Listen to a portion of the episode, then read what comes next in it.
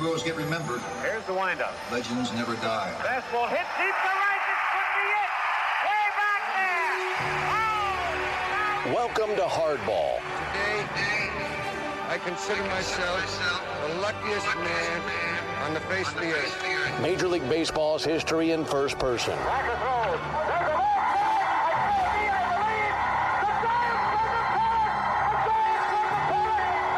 Conversations that span almost 20 years. It is 9:46 p.m. With the men who saw and made that history. Sandy into his windup. Here's the pitch. Many of whom are no longer with us. Swung on and missed a perfect game. Stories from the 1930s.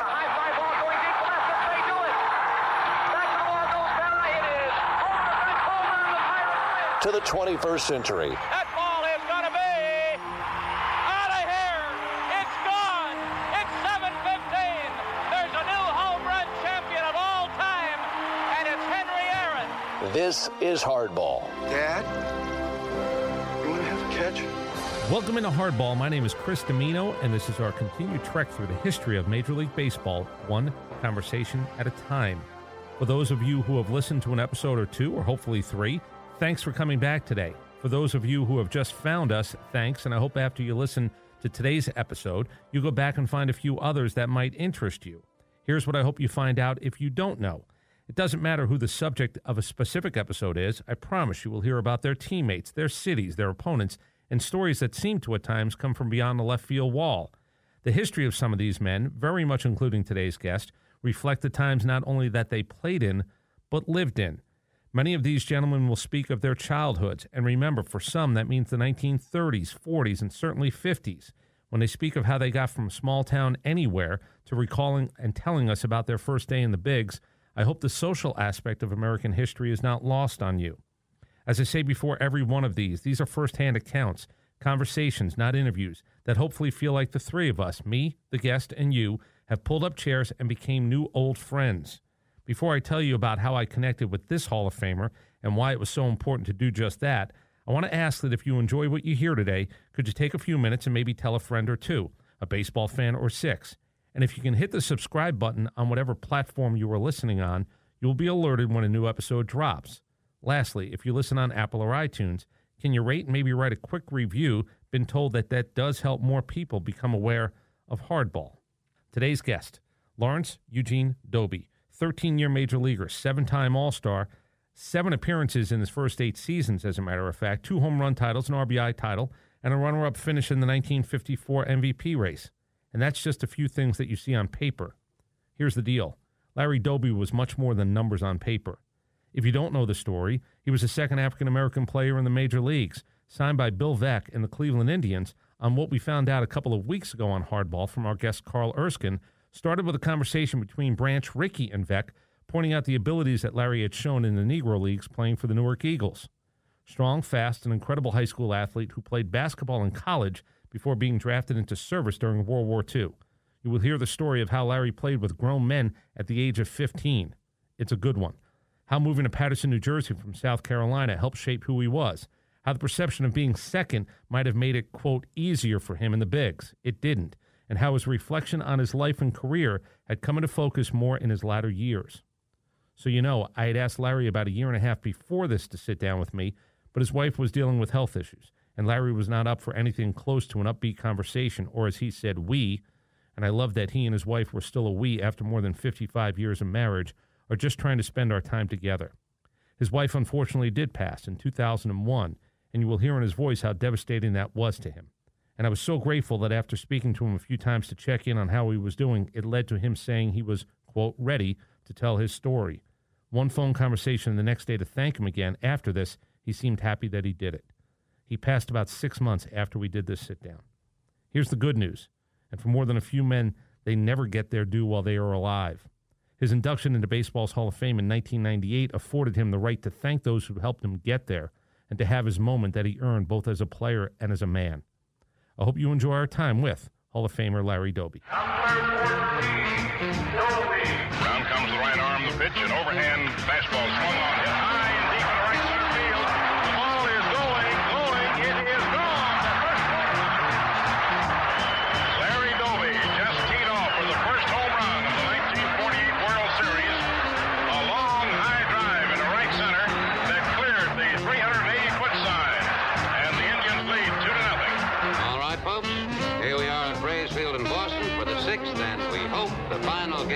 World Series. The Indians win this one. It's the World Championship. There goes a fly ball towards left field. Going back fast is Kennedy. Kennedy gets there, and he takes it. And the Cleveland Indians are the world's champions of 1948. He, of course, is in the Hall of Fame, as well he should be. Mr. Larry Doby joins us tonight on the Legends of the Game segment. Mr. Doby, how are you today? Very good. I appreciate you coming on this evening. Thank you for having me. Mr. Doby, a couple of things, and there's so much I do want to touch base with you on. One of the things that I did not know, you had actually played before service time in World War II in Newark, New Jersey with the Newark Eagles. I had known that you had played in '46 with them, but I did not realize you had actually started your professional career in 1942, correct? Well, I graduated high school in 1942, and then I played the summer with the Newark Eagles, the rest of the summer with the Newark Eagles, and under assumed name because I had a scholarship to Long Island University for basketball and baseball, so I played under the name of Larry Walker. But then came September of 42, I attended Long Island University, and then January of 43, I got drafted into service. So I was in the service until January of 46. And then you come back and you played for the... I came out of service in 46, and I joined the Eagles spring training in Jacksonville, Florida, and played the entire 46 year, and we won the Negro World Championship. And then 47 went to spring training with the Newark Eagles, and July 5th of 47, I got signed by Bill Veeck for the Cleveland Indians. And, of course, everybody knows just a few weeks before that, actually, Jackie Robinson breaks the color barrier with the Brooklyn Dodgers, but there's a little bit of a difference between you and Jackie. Jackie, I think, was about 28 years old, and you were a young man of 22. Right. Was there any talk that in the Negro League itself? Jackie had played the 46th season in the minor leagues, which probably helped him as well. Right. You actually get signed, and you basically show up in Cleveland, and there you go. It's time to play baseball. You did not really have maybe some of the seasoning that Jackie had, correct? Well, no, I've never got to the point where I could make a difference in terms of comparison with Jackie playing in Montreal in 46 and me playing in Newark in 46. I think if you look back at the history of those of us who were involved in the early stages of integrating baseball, most of it came out of Negro League. And my situation was probably a little unusual in terms of going from Newark to Cleveland in terms of the way people thought of the two leagues. In other words, I don't think they would put the Newark Eagles team with a AAA ball club or as good as a AAA ball club, and certainly not as good as a Major League ball club. But now when you start talking about my situation coming from Newark and being successful, Jackie's situation coming from Kansas City Monarchs to the Montreal and to Brooklyn being successful, and Ernie Banks is another person that I remember coming out of the Negro Leagues to the Cubs and being successful. And I think that my training and basic knowledge with the God-given ability made it possible for me to be coming from the Negro League into Major Leagues. And I think a lot of people didn't look at it that way in terms of being able to move out of Negro Leagues into the American League or the National League, because I think the opinion of most people that the Negro League was not as strong as the American and National League, but that the Negro League's top teams would probably be as strong as a AAA ball club. And if you look back at it and look at the history of the Negro League, which is not too many people can because age-wise, but if you produce players like Josh Gibson and Satchel Paige and Buck Leonard and Cool Papa Bell and Sammy T. Hayes, those kinds of people, and you've been fortunate to play with and against those kinds of people, then that's going to bring out the best ability as far as you're concerned, and you have the best competition. So when you compare that, myself and probably Jack, I'm going from Newark to Cleveland, he coming from the Kansas City Monarchs to Montreal Royals to the Brooklyn Dodgers. He might have been able to come from Kansas City Royals to the Brooklyn Dodgers and have been successful. Well, the names you just mentioned, if people don't believe that playing in the Negro Leagues was akin to playing in the Major Leagues, I mean, when Don Newcombe and some of the other names that you just mentioned. And it's hard for, in my opinion, it's hard for a person to make that assumption Because how many games did you see the Negro Leagues play? Mm-hmm. And how much did you see in writing? In other words, the media didn't carry the Negro Leagues like they carry the major leagues. So I think it would be awful hard for a person to make any kind of comparison if he hasn't been involved or doesn't know anything about it or haven't read anything about the league. Mr. Doby, were people silly enough, even after you came up to Cleveland or many years later, were they silly enough to believe that, well, since Jackie had paved the way, Larry had it a little bit easier? That might be an argument that would be ridiculously insane, would it not? Well, I mean, I don't think that I'm not calling anybody stupid, but mm-hmm. if you're living in a segregated society, why would one league make it different from the other league, make it easier for me when we're all of color, when we're all in a segregated? I'm in the Army. I'm segregated. So what makes people think that it's going to be easier for me coming in the American League than it was for Mr. Robinson going to the National League, where you have two people of color, where you have he can't stay in hotels, I can't stay in hotels, he can't ride certain cabs, I can't ride certain cabs, he can't eat in certain restaurants, I can't eat in certain restaurants. So how would you say that he made it easier? It's impossible. And 11 weeks, it's not as if the nation had turned in 11 weeks to say, okay, this is acceptable. If you're fighting for your country and you're segregated, what makes people think that if one comes in and another one comes after him that he's going to be treated different? Well, I can't go to hotels. I can't go to restaurants. Now, there was a kid from Mexico that played on my team. We were allowed to go in hotels with the team, but I wasn't allowed to go in hotels with the team. Now, I'm an American citizen. I was born in this country. My parents were born in this country. Certainly their parents and their parents were from Africa, but I was born in this country. Here's a person that was not born in this country, yet he comes to this country, makes his money, goes back to his country, yet he's not segregated again. So when people, you see, you got to look at the history and go back. Now, a lot of people know that, but they want to hide it. Right. You also, I read a story that told me that initially, I guess Lou Boudreau was the manager, but when you meet your teammates, it's not as if everybody said, Larry, great to have you here. No. Who said that? No, that's what I'm saying. It wasn't as if that was the situation. No. The greetings I got, the number one greeting I got, which I was comfortable with Bill Veeck. Mm-hmm. And the other was a fellow by the name of Joe Gordon. And the other two or three people who were kind to me was Jim Hegan and Bob Lemon. Now, the rest of those guys were in another world, And I never held that against them. I never got to the point where I thought of them as being bad people. I always thought of them as being the kinds of people that's just the kind of situation they grew up under, and this is probably the first time they've been that close to people of color and not knowing anything about it. I know more about them than they knew about me because I had to study them. They took me for granted. And number one, a lot of them couldn't realize the kind of talent I had because you're not supposed to have that kind of talent. You're supposed to be dumb. You're not to have any smarts. But they forget the fact that I'm of a color and they're of a color, but the man above gave us all the talent.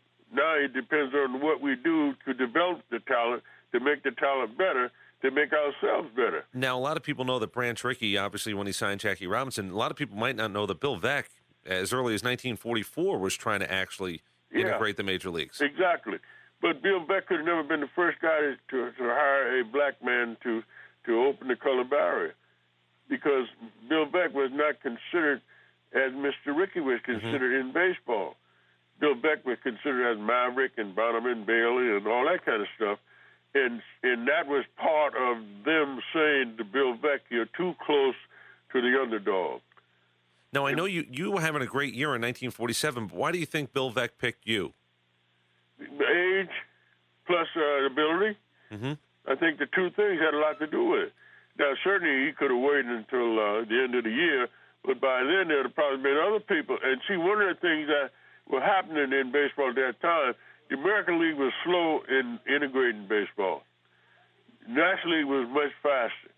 And all of a sudden now you get a Banks and you get a Willie Mays, you get a Hank Aaron. All these people are going to the National League. So here's a guy who's 22 years old, who's had a good year in 46, who's having a good year in 4-7, certainly going to be grabbed by some of their National League teams. And if you look back at the history, I'm the first one in the American League, then there weren't too many American League teams looking for Afro-American players to be a part of their organization. And some clubs didn't want any parts of it. Some clubs just wanted one so we could put them in the minor league and say, well, I've got one in the minor league. Mm-hmm. And some clubs, waiting until 54, 55, 56 before they decide to have a person of color in their ball club. Mr. Doby, do you think at 22 you were prepared, or did you understand what was actually going to be laid out in front of you in 47 and 48? When you talk about baseball, I always thought that I was prepared. I always thought that I could play baseball regardless, and I never looked at baseball as a white or black thing. I look at baseball as baseball and having the ability to play it. And that's the only thing that ran across my mind, that I could play. I never doubted myself that I couldn't play. I never put it into any kind of classification that since I'm like Negro ball and white ball, I mean, the ball is white. You know, you're able to hit it, you catch it, throw it, and run and play as good as anybody else. And that's the difference. What about from the life perspective, life point of view? Were you prepared at 22 for what it is you'd have to deal with? Yeah. Now, you had to be because you grew up in that society. Mm-hmm. You know, it's impossible to tell you for anybody grew up back in the segregation part of our country that you weren't prepared for segregation. Sure you were. If I had never been segregated, I probably wouldn't have been prepared to be segregated in baseball. But I've been segregated all my life. You go into the Army, you're segregated. You can't go into restaurants in the city that you live in. And you've been an outstanding athlete in high school, never had any problems with anybody. The kids that you played with and grew up with, respect you. Your teachers made sure that you got the grades you could pass or you could perform. And your coaches were like fathers for you. So there was no problem, but the only problem was the segregation. If I went to the movie with a bunch of kids that lived close by and we all walked to the movie, I had to go upstairs. They were downstairs. But when you go to the movies, I go upstairs, you go downstairs. When the movie's over, I meet you downstairs, and we walk back to our homes. And, you know, being able to be a part of that and being able to grow up in a segregated situation, you were prepared for segregation because that's what you lived in all your life. The only hypocritical part of the whole thing is that in athletics, it's supposed to be teamwork, togetherness. And here you're involved in a situation where you're on the field, fine, teammates together. But once you leave the field, it's a different story. So segregation was being adopted to baseball. It wasn't no big problem. The big problem was the loneliness. Because even in high school, when the game is over, you wind up being at a soda fountain, having a soda, and talking about the game, win, lose, or draw. You know, if you leave the high school, you're always on the same bus. When you finish the game, if you go down to town, you get back on the same bus, come back to your high school, and you walk home. Or if some kid got a car, you ride home, but not too many kids got a car, so you did a lot of walking. But once you got to the major league, you know, a cab, if you go to certain places, and then sometimes you couldn't ride white cabs. You had to wait for black cabs. And when black cabs only have two in the town, it's a long wait. How did you deal with the loneliness itself? I don't know. I think the only answer I can give for that is can't wait till the next day comes so you can get to the ballpark. And if you had a good day, that takes you a lot longer. If you had a bad day, then it takes you not that much longer to get rid of it. But thank God I had more good days than bad days, because if I'd had bad days, I wouldn't have been successful. I wouldn't have been there that long. Well, you certainly had a lot of good days. Now, Lou Boudreau, I believe, was the gentleman who put you into the outfield, correct?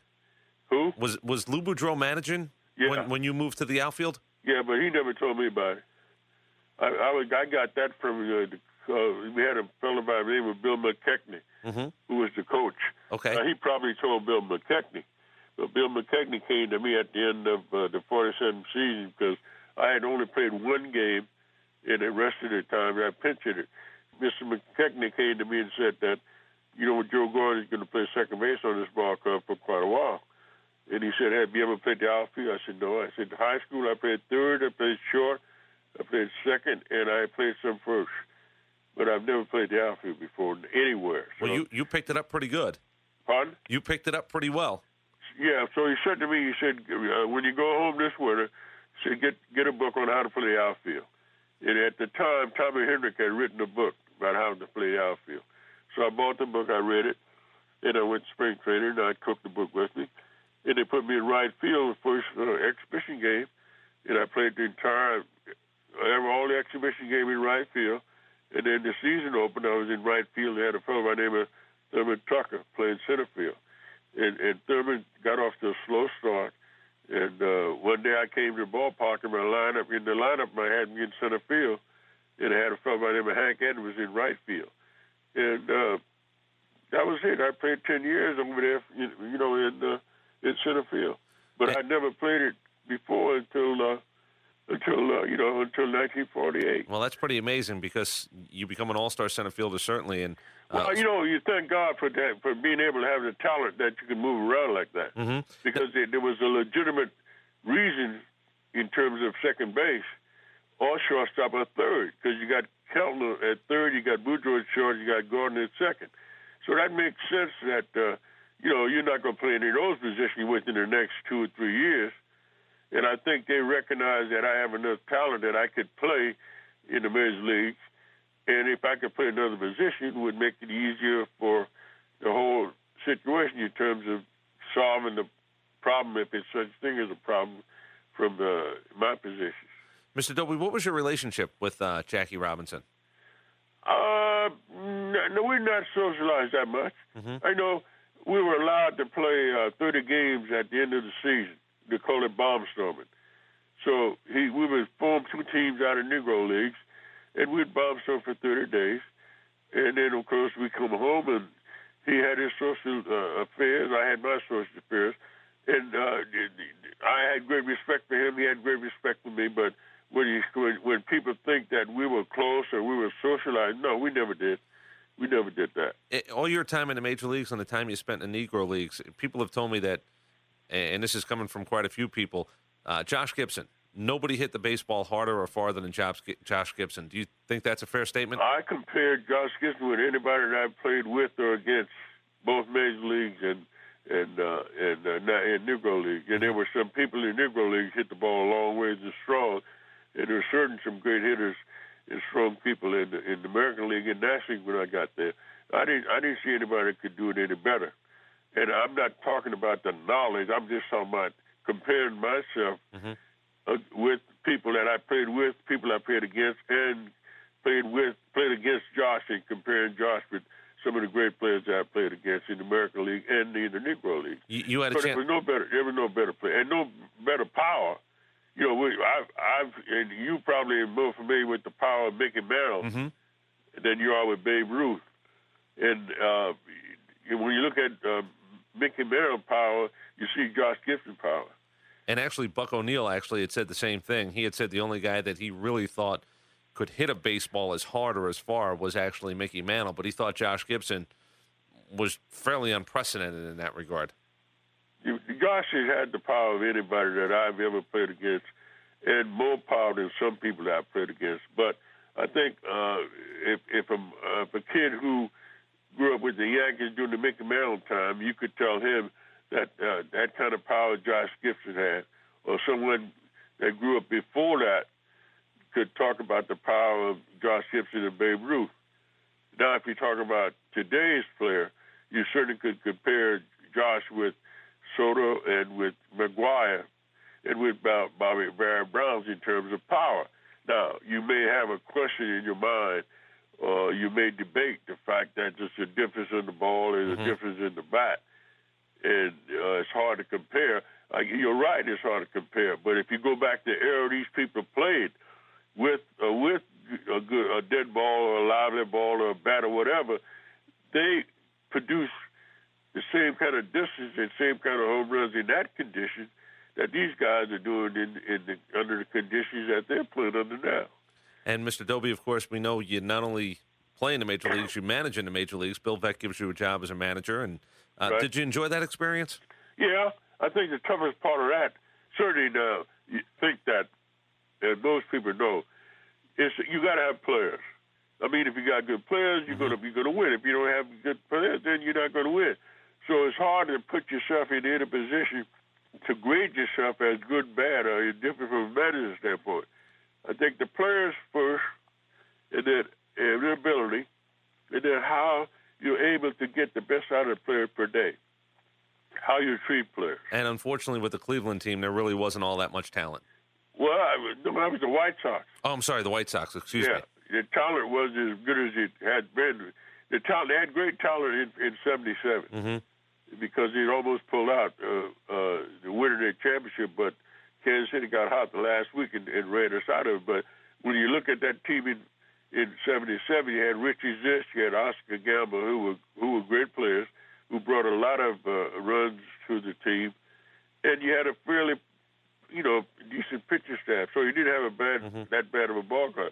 But now comes 78, you lose Oscar Gamble and you lose Richie Zisk. So those are two people that hit 30 home runs and over 100 runs. If you don't have replacements for that, then you're gonna have a problem. I enjoyed their management. I enjoyed being with those people and trying to do the best you can to bring out the best talent. But the talent can come in to a certain level, and then that's it. And you're not taking anything away from him. And he'd always said to me, I'm going to give you a chance to manage, but I'm not going to do it until I find, good players for you. Well, he sort of had writing on the wall that he was probably wouldn't be around too much longer, and he was, was ill. Plus, was in a chance of selling the ball club. Right. So he kept his word, although under difficult circumstances. And I appreciate it because at least I got a little bit of experience. I would have liked to had a little more exposure, a little more time. I can't say to you whether I was good or bad. Just you can't look at 80-some games and make a comparison. The only thing I can say, at the end of the season, we won like 30-some games from August to September. So, your baseball the kids begin to play better baseball, and I think that, at the end of the season, everybody's going to play a little harder because you want to produce a better contract for the coming year. Right. Mr. Doby, a few things as we finish up, and again, I do appreciate the time with Hall of Famer Larry Doby today. I read a story in 1948, you hit a big home run in the 48 World Series. Right. And was it a pitcher by the name of Steve Gromek? Steve Gromek, right. You guys had a moment that probably baseball had really never seen before. No, I think that's the first time that kind of a emotional picture was shown all over the world. Why don't you tell people what we're talking about? Yeah, I think that that was not anything that was planned. It couldn't have been a movie script because it was a happy moment. You didn't think about the color. You thought about a winning aspect. You being a part of a winning aspect, and you've been successful. And then later on, the history comes in terms of first black Caucasian embracing each other in that fashion in baseball. And, that has not happened in the National League before. So this is another first. But it goes to show you that, people can respond to that kind of situation without thinking about what the color of the skin is, because it would have probably been some hesitation in that particular photo if he or I had been thinking anything about color. This was just about baseball. After it's over, after a picture is taken and you see it, that you would not apply color to it. But at that moment, when the embracement came from him and I, you can't say that. That was a planned thing. It was just about baseball. Pardon? It was just about baseball at that moment, right? Yeah. The only, the thing about that is it doesn't bother me. I think about it more than I used to in the beginning. I was never interviewed about that particular incident in terms of hitting a home run to win the game. Normally when you hit a home run to win the game, where I see somebody comes and say, well, what kind of pitch it was and blah, blah, blah, blah. No one came to me because at that time you didn't have that much interview with the media. And I'm not putting it into any color standpoint, because I probably wouldn't understand it if I would, because what's color got to do with the guy hitting the home run in the World Series? One of the greatest moments can happen to anybody, and you don't interview. Then you have to look at the people that you're surrounded by, number one. Number two, you didn't have as many experts or as many writers then that you have now, you know. So it wasn't no big thing to be passed over because there wasn't a lot of people at that time writing about the Negroes in baseball. And the other part is it wasn't that many people that, you know, you have to worry about in terms of saying, well, that's news, and I'm going to get it first. Well, I know it's about 54 years later, but what kind of pitch did you hit? What kind of pitch? Curveball. Curveball? Yeah. Did you know it was coming? Were you a guess hitter? No. No, I was more of a zone hitter. I looked for a ball in a certain zone. And I would look for ball more so in the weak zone than I would the strong zone, because you know pitchers are smart. They know if I can hit the ball, fastball on the inside part of the plate, they're not going to throw me committed pitches on the inside part of the plate until they have to. So if I got a weakness away, they're going to stay away from me until they have to come into me. You know, so I look for zone. I never looked at fastball, curveball, slider. I look for zone. Throw a curveball in my zone, or fastball in my zone, or slider in my zone. I'm ready to unload. Mr. Doby, two more things with you. You were born in South Carolina. Camden, South Carolina. Your grandfather was a slave, was he not? My father. Your father was? Was a semi-pro baseball player in Camden, South Carolina. Was your grandfather a slave in South Carolina? My grandfather? Yes. Was from South Carolina? Uh-huh. Yeah, but I've never heard my parents talk about him being a ball player. Oh, no. I have been. My father was. My father played for a colored team in Camden, South Carolina named the Camden Giants. And but, then your family moves up, or you move up, actually, to New Jersey, correct? My father passed when I was 8 years old. Right. And my mom moved to Ridgewood, New Jersey, to Paterson, New Jersey, and she got a domestic job in Ridgewood, New Jersey.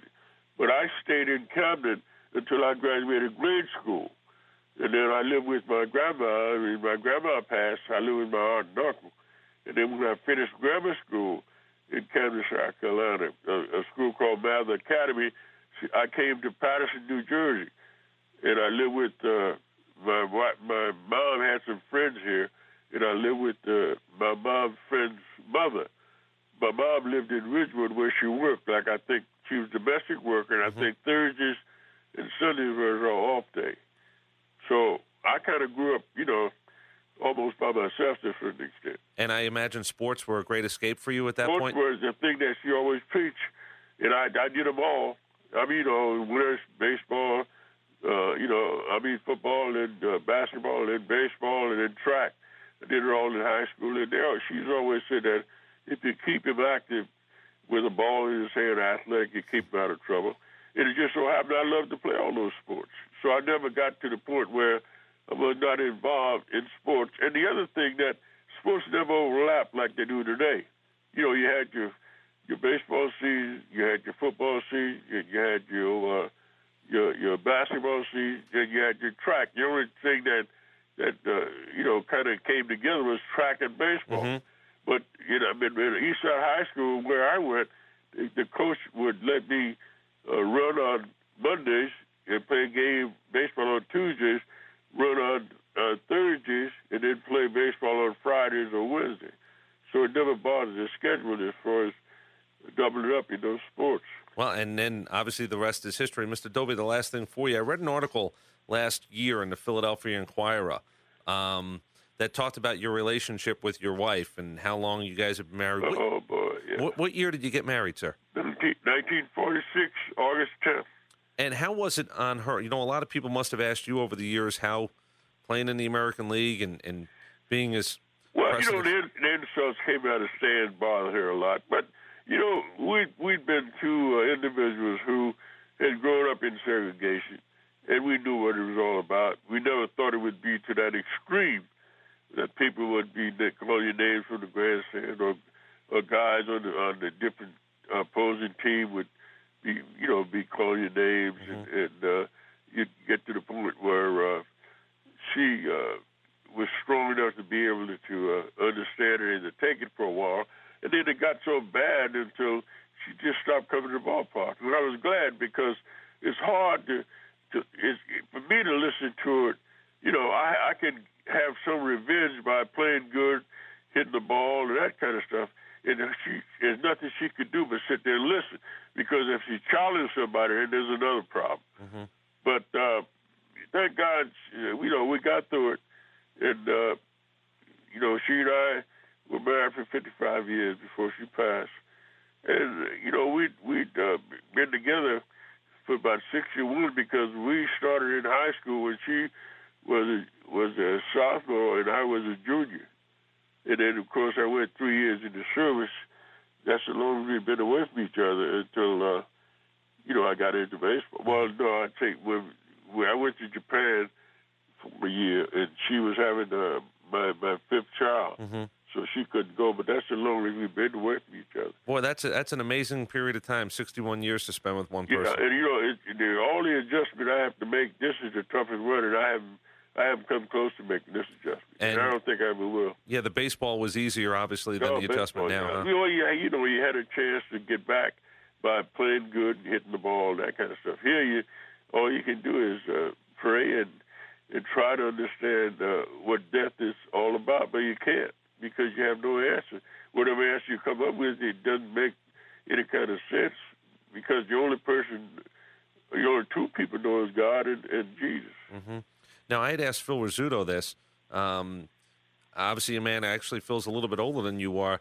One of the things that happens as you get a little bit older is some of your friends, and obviously some family does pass on, and you start thinking about some of the times. I had asked Mr. Rizzuto if he ever, when he sleeps at night, does he ever dream about being a younger man? Do you dream about your playing days? Do you dream about, does it at times feel real, even perhaps time spent with your wife? Do you have those types of dreams ever? I don't have a dream about the playing time, but I do have dreams about being with my wife, and certainly because she's not here, and most of the places you go, she's been there with you. And the other thing is, you look back and think about how good God has been to you from a standpoint of being able to be a part of Major League Baseball, and still at 78 years old, still being a part of the game in another capacity. And you're comfortable. Your kids are not on dope. Your kids are working. Your kids are enjoying their lives.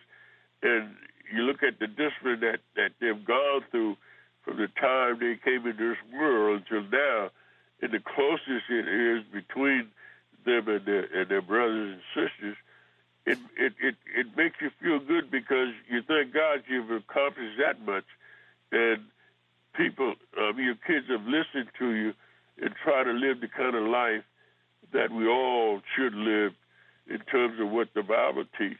And this is a very rewarding and a comfortable and a happy feeling to have. The only sad part of this whole deal is she's not here to continue to be a part of this happiness and be a part of what she's been such a big plus in terms of being the architect of the whole thing from a family standpoint. And I tell many people, I say, I didn't know this until she passed, but I think success I would have had as a baseball player if I had married her. But as a father, I don't think I'd had the same kind of success. Well, that's a great thought, because now at least when you look at your children, you've come to the point of understanding that, especially on a baseball player's schedule, somebody had to be there to make sure that the kids knew the right from the wrong every day, as opposed to just perhaps out of season. And I guess now you take great pride. It sounds to me, as great as the Hall of Fame was, being inducted into the Hall of Fame and as high an honor as that is, maybe looking at your children and understanding the job that your wife and you did certainly might be even bigger than all of that. I think so. I think that if you look back and you take these 5 kids and you see that they're all doing well, and the important thing that we always try to talk is respect people as human beings. Not as Italians and Jews, but as a human being. Now their nationality comes after that, in our opinion. Well, Mr. Doby, I've waited a while, and I certainly appreciate your time. Congratulations on all that's come your way. Thank you. And I do, as I said, I appreciate the understanding that you have that life outside of baseball, certainly when you have a chance to look at your children and the respect that you obviously have for your wife, that comes out as easily as it did. Okay. Mr. Doby, appreciate it. Have a great day. You too. Thank you, sir. Bye-bye. Bye. Johnny, you like Joe Gordon, don't you? Sure, Billy's great. Well, I want to tell you a little story about Joe Gordon and Larry Doby. When Larry first joined the club, he was kind of in the spot. Something like Jackie Robinson of the Brooklyn Dodgers. Do you know what I mean? His first time up, he was nervous. Very nervous. Much more nervous than the average rookie. Because, you see, he had an additional load of some 15 million people riding on his back. And that's quite a load. Larry wasn't just batting for himself. He was batting for some 15 million people. 15 million people who really believed in him. And there was a lot at stake. And so when he struck out, he felt that he let all those people down, those 15 million people on his team. And after Larry struck out, he made that long trip to the dugout. And he went down the dugout steps, walked the entire length, sat down at the extreme corner. He was a picture of absolute dejection. The kid was heartbroken. He'd failed all these people. And the next hitter was Joe Gordon, one of baseball's really great hitters. Joe took a terrific cut at the ball. He missed it by at least 6 inches more than Larry had. I don't say that he did it intentionally, but I know he's never missed a pitch by that much before. And Joe, too, made that long trip back to the dugout. He didn't stop with the usual crowd, but walked the entire length to sit next to this heartbroken kid at the end. And he, too, sat in exactly the same position to prove to this boy that here at least, he was just another ball player. I was born in a little small town in South Carolina called Camden, and there are a lot of people who had a lot to do with the success that I've had. From Paterson, New Jersey to the Newark Eagles, played against and with some of the greatest ball players that ever put on the uniform.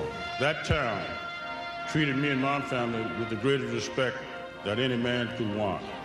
You know, it's a very tough thing to look back and think about things that were probably negative, because you put those things on the back burner. You're proud and happy that you've been a part of integrating baseball to show people that we can live together, we can work together, we can play together, and we can be successful together. And I'm very happy and proud that I've been a part of this baseball, and I'm still a part of it. You know, everything I've got, everything my family's got, we've got it from baseball. And if someone had told me 51 or 52 years ago that I would be standing here being honored by the Hall of Fame, I wouldn't believe it. But thank God I've lived long enough, and I certainly appreciate it. And to all the Hall of Fame, all the people that work with the Hall of Fame, we thank you very much for your hospitality. Thank you.